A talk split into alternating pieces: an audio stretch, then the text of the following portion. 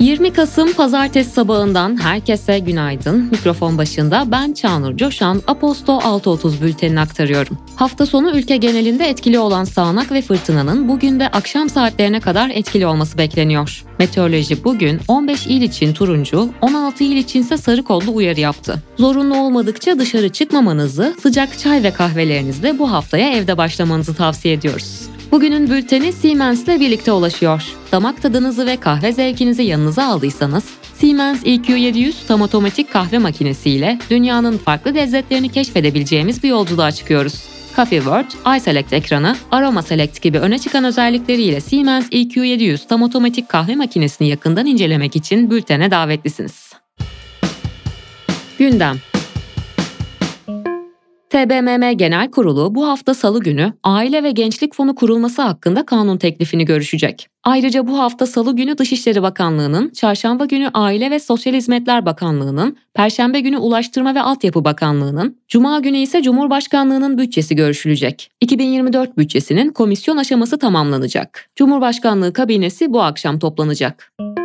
İsrail'in Gazze'ye yönelik saldırıları bu haftada devam etti. İsrail ve Hamas arasında Hamas'ın saldırısıyla 7 Ekim'de başlayan savaşta Gazze'de o günden bu yana 5.000'i çocuk, 3.330'u kadın olmak üzere 12.300 kişi yaşamını yitirdi. Cuma günü Gazze'de tamamen kesilen iletişim hatları, telefonlar ve internet dün itibariyle kısmen yeniden verildi. Hamas'ın askeri kanadı İzzettin el-Kassam tugaylarının sözcüsü Ebu Ubeyde, Netanyahu'nun Şifa Hastanesi'nde Hamas güçlerini aramasının bir serabın peşinden gitmeye benzediğini söyledi.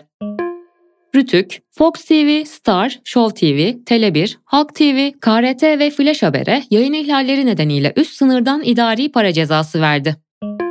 İçişleri Bakanı Ali Yerlikaya, Interpol'ün mavi bültenle aradığı uyuşturucu karteli yöneticilerinden Christian Palik'in İstanbul Beşiktaş'ta yakalandığını duyurdu. Asos Gazetesi Genel Yayın Yönetmeni Hrant Dink'i silahla vurarak öldüren Ogün Samast hakkında 16 yıllık cezasının ardından tutuklu bulunduğu cezaevinden tahliye edilmesi sonrasında yeni bir iddianame hazırlandı. Samast'ın silahlı terör örgütüne üye olmamakla birlikte örgüt adına suç işlemek suçundan 7 yıl 6 aydan 12 yıla kadar hapsi istendi. Ekonomi. Hazine ve Maliye Bakanı Mehmet Şimşek, Avrupa Yatırım Bankası'ndan deprem sonrasındaki dönem için 40 milyon avro finansman sağlamasına ilişkin anlaşmanın imzalandığını belirterek, böylece bu yıl Kasım itibarıyla proje finansmanı amacıyla sağlanan dış kaynak miktarı 7,5 milyar dolara ulaştı dedi. İşsizlik 3. çeyrekte bir önceki çeyreğe göre 0,5 puan azalarak %9,2 seviyesinde kaydedildi. TÜİK verilerine göre 3. çeyrekte işsiz sayısı 161.000 azalırken genç işsizliği %17,1, geniş tanımlı işsizlik oranı da %22,5 oldu. Türkiye'nin 5 yıllık kredi risk primi 348,2 seviyesine gerileyerek yaklaşık 3 yılın ardından ilk kez 350 baz puanın altına indi. TCMB'nin piyasa katılımcıları anketinde 12 ay sonrasına yönelik enflasyon beklentisi 1,34 puanlık düşüşle %43,94'e gerilerken cari yıl sonu tüketici enflasyonu beklentisi de 0,78 puanlık gerileme ile %67,23'e geriledi. Katılımcıların yıl sonu dolar-TL beklentisi ise 30,05'ten 30,00'a düştü. Ipsos'un dünya çapında 29 ülkede yaptığı ve katılımcılara ülkelerinde en çok endişe duydukları 3 konuyu sorduğu araştırmada Türkiye, %55 ile enflasyona ilişkin en yüksek endişe taşıyan 5. ülke oldu. Katılımcıların %87'si Türkiye'nin en önemli sorununun ekonomi olduğunu belirtti. İş dünyası ve finans. Elektrikli otomobillerin ÖTV matrahında düzenlemeye gidildi. Buna göre %10 ÖTV oranına tabi olan otomobiller için esas alınan matrah eşiği 1.250.000 liradan 1.450.000 liraya çıkarıldı. Diğer dilimlerde ise matrahlar aynı kaldı. Borsa İstanbul Genel Müdürü Korkmaz Ergun, son 3 yılda 139 şirketin halka arzıyla 107 milyar lira kaynak sağlandığını belirtti. Ergun, borsada 8 milyon yatırımcıya ulaştıklarını belirterek Türkiye'nin onda birinin borsa yatırımcısı olduğunu söyledi. Bu oran birkaç yıl önce %1 oranındaydı. Ekos Teknoloji ve Elektrik AŞ halka arzında 15-16 Kasım tarihlerinde 1 lira nominal değerli pay için 12,77 liradan talep toplandı. Deniz Yatırım'dan KAP'a yapılan açıklamaya göre halka arzda sermaye artışı yoluyla halka arz edilen 60 milyon lira nominal değerli payların tamamı satıldı ve toplam halka arz büyüklüğü 766,2 milyar lira oldu. Dünyanın en büyük 3. konteyner hattı CMI-CGM'in patronu Rodolphe Saadé, pandemi döneminde sipariş edilen yeni gemilerin 2024 yılında hizmete girmesiyle sektörün dalgalı bir döneme gireceği uyarısında bulundu. Politika. Cumhurbaşkanı Erdoğan, Cuma günü Almanya'yı ziyaret etti. Almanya Cumhurbaşkanı Frank-Walter Steinmeier ve Almanya Şansölyesi Olaf Scholz'la görüşen Erdoğan, Scholz'la görüşmesi öncesi ortak basın açıklaması yaptı. Scholz, İsrail'in kendini savunma hakkını vurgularken Erdoğan, Gazze'deki sivil ölümlerine karşı uluslararası toplumun harekete geçmesi gerektiğini vurguladı. Milli Savunma Bakanı Yaşar Güler, Türkiye'nin 40 Eurofighter savaş uçağı satın almak için Birleşik Krallık ve İspanya ile görüştüğünü, ancak Almanya'nın satın almaya karşı çıktığını söyledi. İspanya ve Birleşik Krallığın Almanya'yı ikna etmeye çalıştığını belirtti.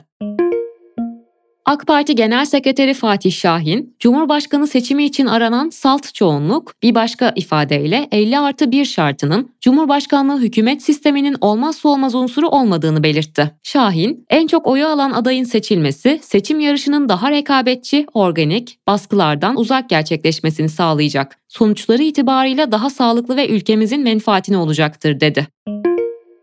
ABD Başkanı Joe Biden, federal hükümetin kapanmasını önleyecek geçici bütçe tasarısını onayladı. Hükümetin kapanmasını önleyen ikinci geçici bütçe, enerji, tarım, ulaştırma, konut ve kentsel gelişim gibi bakanlıklara 16 Ocağı, Pentagon'un da aralarında bulunduğu hükümetin geri kalanını ise 2 Şubat'a kadar finansman sağlanmasını öngörüyor.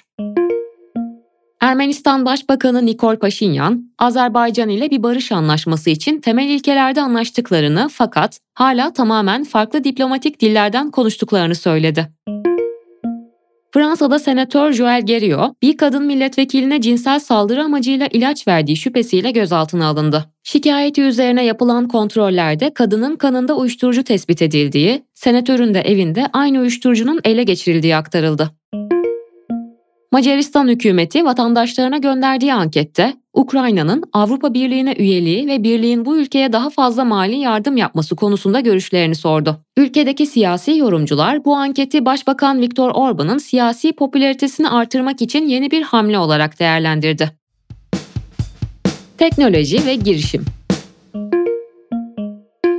Yönetim Kurulu kararı ile görevden alınan OpenAI CEO'su ve kurucu ortağı Sam Altman'ın şirketteki CEO'luk görevine geri döneceği öne sürüldü. Sam Altman'a yakın bir kaynak, geri dönüşü için yönetim kurulunun prensipte anlaştığını belirtti. Elon Musk'ın uzay taşımacılığı şirketi SpaceX'in uzay aracı Starship'in ikinci fırlatma denemesi de başarısızlıkla sonuçlandı. İlk fırlatma denemesini Nisan'da yapan ve fırlatmanın 4. dakikasında infilak edilen Starship, ikinci denemede de yerden 148 kilometre yükseldikten sonra patladı. Reuters tarafından görüşülen belgelere göre Almanya, Fransa ve İtalya yapay zekanın regülasyonuna ilişkin anlaşmaya vardı. Avrupa Birliği Komisyonu Sözcüsü Johannes Barke, komisyonun artık X'e reklam vermeyeceğini açıkladı. Son haftalarda çeşitli sosyal medya platformlarında dezenformasyon ve nefret söyleminde endişe verici bir artış gördük diyen Barke, tedbirin yalnızca reklamlara ilişkin olduğunu da sözlerine ekledi. Amazon, yapay zeka asistanı Alexa birimindeki birkaç yüz çalışanının işine son verdi. Konuya ilişkin açıklamada şirketin yapay zeka alanındaki yatırımlarına dikkat çekilerek çabaların iş önceliği ve müşteri talepleri çerçevesinde değiştirildiği, bu nedenle bazı girişimlerin durdurulduğu belirtildi.